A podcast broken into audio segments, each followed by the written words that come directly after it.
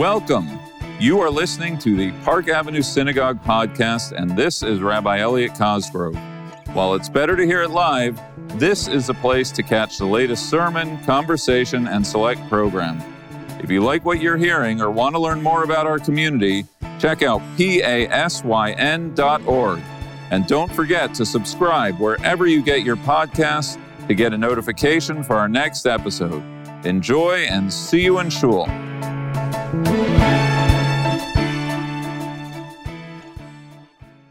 Shabbat Shalom.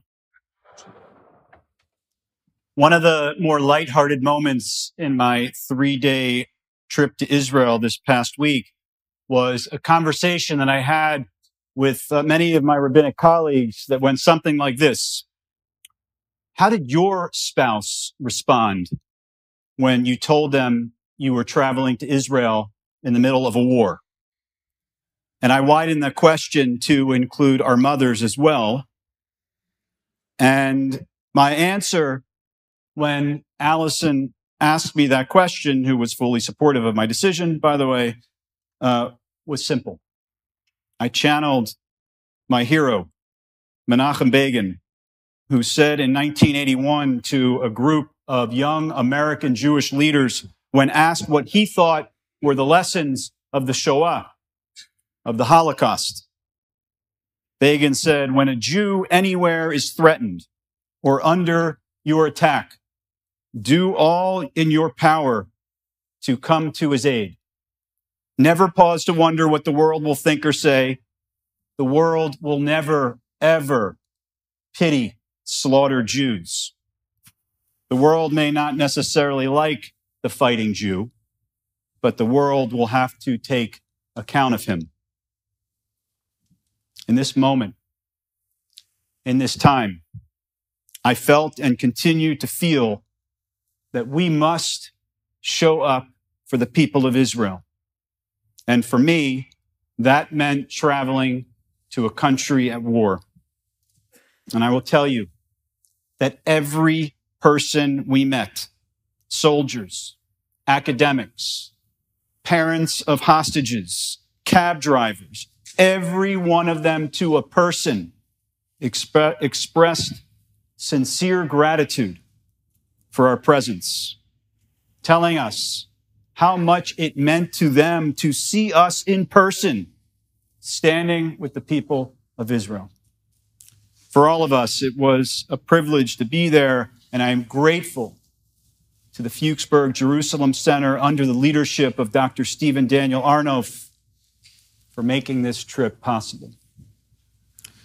Now, I want to ground Begin's challenge to show up when Jews are threatened in a rabbinic text we learned together with Alana Kershan, a Jerusalem-based writer and teacher at the Conservative Yeshiva.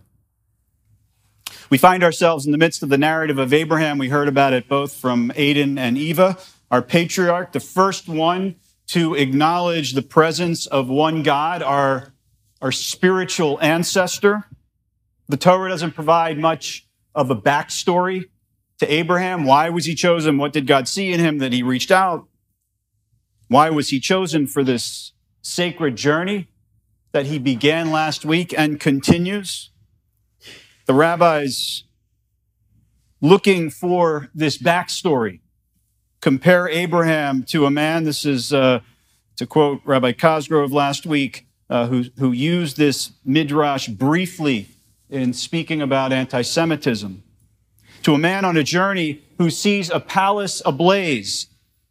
And when the owner calls out, the man understands his duty to help extinguish the flames. Rabbi Cosgrove mentioned in passing, I want to spend a few minutes unpacking it and its meaning for this moment. So the Midrash compares Abraham's journey to a man. He's going place to place. He sees a building, in Hebrew, doleket, a flame. And the man says, is it possible that this building has no, in Hebrew, manhig, which we'll translate as manager? In other words, why is the building burning? The owner of the building looked down at him and said, I am the owner of the building. Ani Baal Habira. I'm in charge. What happened with Abraham was similar, the Midrash says. He said, is it possible that this world, this universe, lacks a manhig, lacks a manager? God looked down at him and said to Abraham, Anihu Baal Ha'olam. I am the master of the universe. Now, it's a fascinating Midrash. Abraham asks if there's a manager to the building, or is there a manager to this world that's on fire? And God responds, I'm the owner of the world. I'm in charge of the world. Now, God doesn't really answer the question that was asked about who's the manager, except to say, you, Abraham, you are the manager. I may be the owner, but you are part and parcel of the ownership of this building. People will walk by, they'll see that the building's on fire, and they won't say anything. They won't do anything. But you, Abraham, you are the one who stopped and took note, who stopped and said something, who didn't look away from the fire. Abraham was chosen by God, the Midrash is suggesting, because he is unable to stay silent in times of suffering or injustice. We see it in this week in the Torah portion when he argues on behalf of the people of Sodom and Amorah. In other words, to be a Jew is to see the world on fire and to not look away. To be a Jew is to never lose sight of the burning and to do all we can to stamp out the flames. This is the religious posture that we need today. It's what God looks for in a leader. It's what God looks for in the Jewish people. Now, I carried this text with me as I journeyed through Israel. And when I stood in the rubble of Kibbutz Be'eri, down near Gaza, looking at the charred remains of homes in this beautiful kibbutz, staring at a large dried-up pool of blood with a knife in the middle, left there by the IDF as they document these heinous crimes against humanity. The soldier in charge explaining that the mother of the house was murdered in that spot, her body mutilated after her death, and then set on fire. I thought of this text. I thought of Abraham. When he showed us pictures of the people who were murdered, pictures, took out a file and showed us pictures right where we were standing. Graphic, gruesome photos, images I will not forget as long as I am alive. I thought about Abraham. When I thought about the fact that the soldiers who were carefully going through these homes, searching for any human remains so people could be identified by DNA or something. These soldiers are 18, 19, 20 years old. The trauma that they will need to process together. I thought about our patriarch, Abraham, and the palace that was burning. When I was touring the army base that evening, where they actually take all soldiers who were killed in combat, and in this case, the civilians who were killed, murdered on October 7th. It's a base where they use DNA and dental records to identify soldiers killed in battle who may not otherwise be identifiable. A base named Shura, a base where Colonel Schwartz, the Cantor's brother, serves. The text was with me. You have a responsibility to go back to your communities and tell the people what you saw here, the IDF officer at Kibbutz Be'eri told us. you have a responsibility to bear witness. As the images of October 7th were being revealed, we told people, look away. Don't traumatize yourself. But the thrust of our tradition, what it means to be a Jew, is telling us that you have to look. You have to see. You have to remember. And then you have to act. You have to be a manhig. You have to be a manager, because you, me, we have a stake in the ownership of this building. That's why I went to Israel. It was not an easy 3 days. Israel is in pain. The Jewish people are grieving. 1,400 people murdered. Bodies still being identified. Soldiers are dying. 250 hostages still in Gaza. But as I said in the letter I sent back to the community while I was there, grief is like a photo. If you zoom into the center of that photo, that's all you will see, the pain, the trauma. But if you zoom out even just a little bit, if you widen the lens, if you widen your perspective, you'll see life. You'll see resilience. You'll see solidarity. You see incredible acts of chesed, incredible acts of kindness. That too we witnessed. That too I have a responsibility to share with you. On Tuesday, we visited the Jerusalem Civilian Command Center. A little bit of context. Before October 7th, as you remember, every Saturday evening, hundreds of thousands of Israelis would protest the government and judicial reform in Tel Aviv and Jerusalem.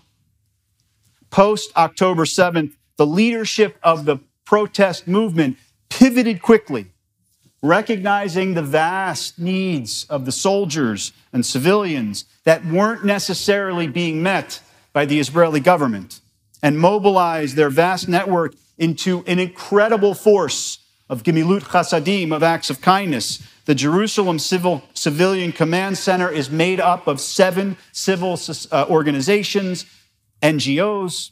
It's working tirelessly to fill the needs, to meet the needs of the Israeli public, thousands of volunteers. It's located right in the heart of Jerusalem, a 30-person call center, a well-stocked warehouse where people can just come, take whatever they want, a supply chain of delivery, and so much more. It's incredible. It's inspiring.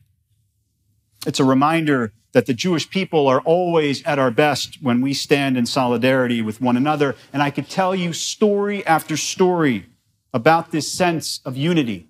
The cab driver who gives me his card and tells me he would do anything for my son. He'll drive food up to him. He'll take clothes to him. He'll pick him up and bring him back to his apartment if he wants. To the evacuees in our hotel, we were the only non-evacuees in our hotel. A religious community from the north who has been uprooted, who is living in this hotel indefinitely, displaced from their homes, running around the hotel. It was like a day camp at all hours. Kids making noise, joyfully eating breakfast in the morning as they prepare for school, surrounding a member of our trip who brought letters from their kids' school in Westchester, celebrating life in what was otherwise a deeply traumatic moment of being homeless. These too are moments from which we must not turn away, moments which we must bear witness. There is resilience, there is solidarity, there is blessing, there is life.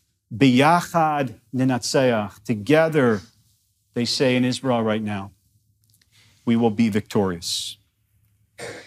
When I arrived back in New York City on Thursday morning, the first thing I did was teach my 9:30 Melton class titled Crossroads in Jewish History.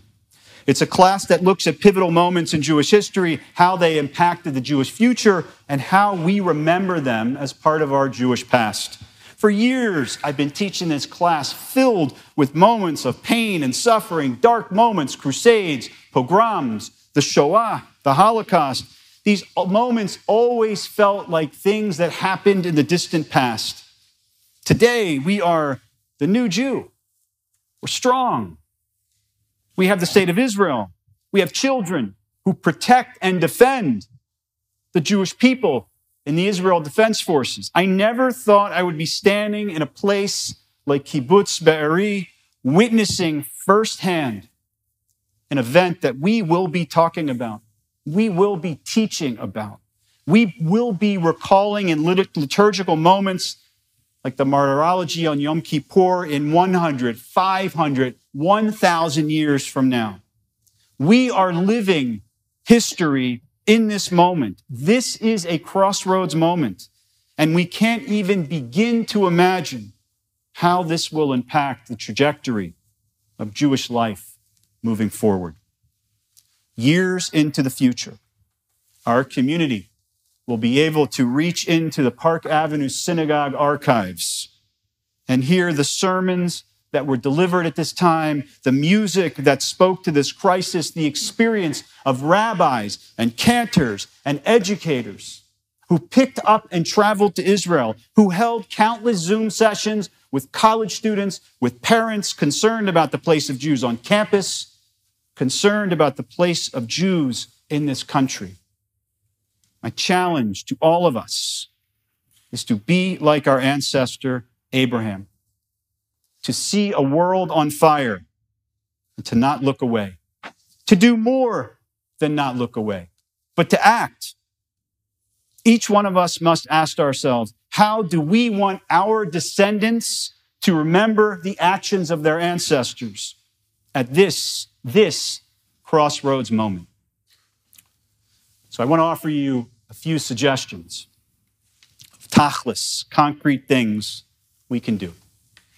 Number one, continue to financially support institutions in Israel. There are so many in need. We've been directing our communal tzedakah to the UJA Israel Emergency Fund. We list others on our website. We will list the Jerusalem Civilian Command Center after Shabbat.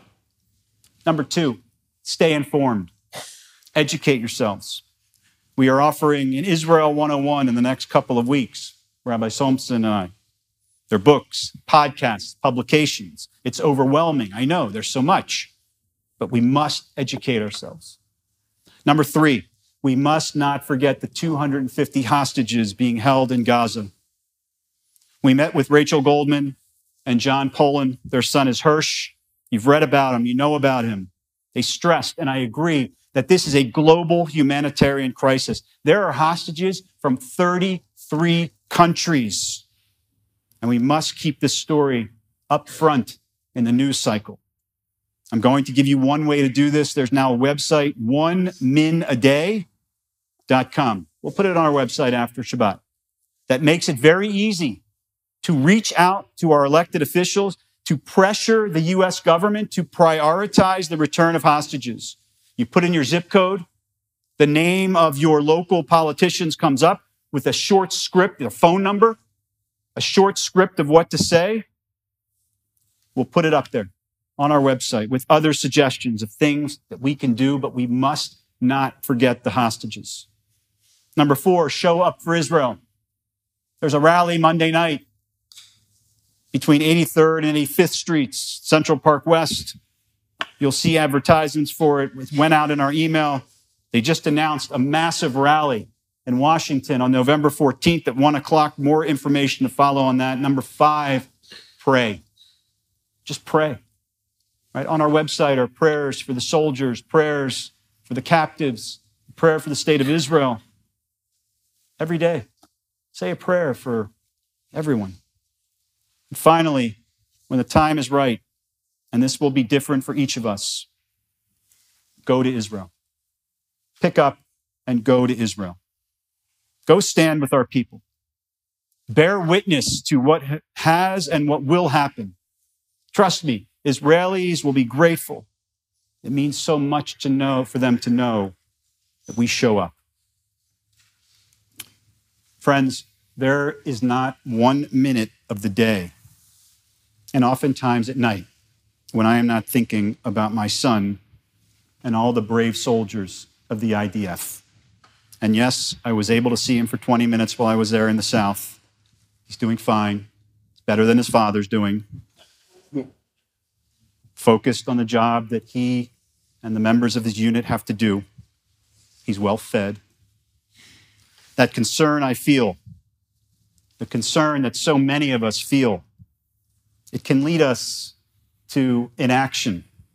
It can lead us to be distracted, to look away. And now's not the time to look away. The world is on fire, and we are the managers.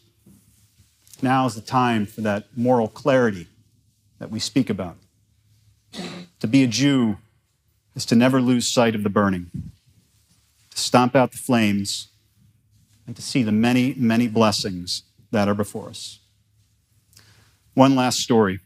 When I arrived at Newark on Sunday, I met this kid, Yechezkel, a young yeshiva student from Lakewood. And he told me that he studies at the Mir Yeshiva in Jerusalem, and that the yeshiva, this is just a great story, the yeshiva had set up a pop-up yeshiva in the Catskills because a lot of the boys were home for break and not going back until after Sukkot. So while they were in America, they all went to the Catskills to study, to learn. The head of the yeshiva sent a messenger, didn't just email them, actually sent an emissary up to the Catskills from Israel to tell the boys that they were being called by the Rosh Yeshiva, by the head of the yeshiva, back to Israel. My guess is that 75% of the flight on Sunday was Mir Yeshiva students. His mother dropped them off. She came and stood in line with us for a few minutes. When she heard my son was in the IDF, she immediately took out her phone and added his name to a list of soldiers that she prays for every day. There was a guy playing guitar in the corner, singing songs. There were tables set up with food and with snacks, not people flying, just people who were volunteering and showed up at the airport. It was something. And Yechezkel looked at me, looked at the scene, and he said quietly, "The Achdus is gewaltig." Translation, the solidarity is amazing. It's spectacular. It's gewaltig. And it was, and it is, and God willing, it will continue to be. This is the call of the hour, friends. This is the challenge we have met, and we must continue to meet, to remember that wherever we stand with the land of Israel, we stand with the state of Israel, and we stand with the people of Israel. Shabbat Shalom.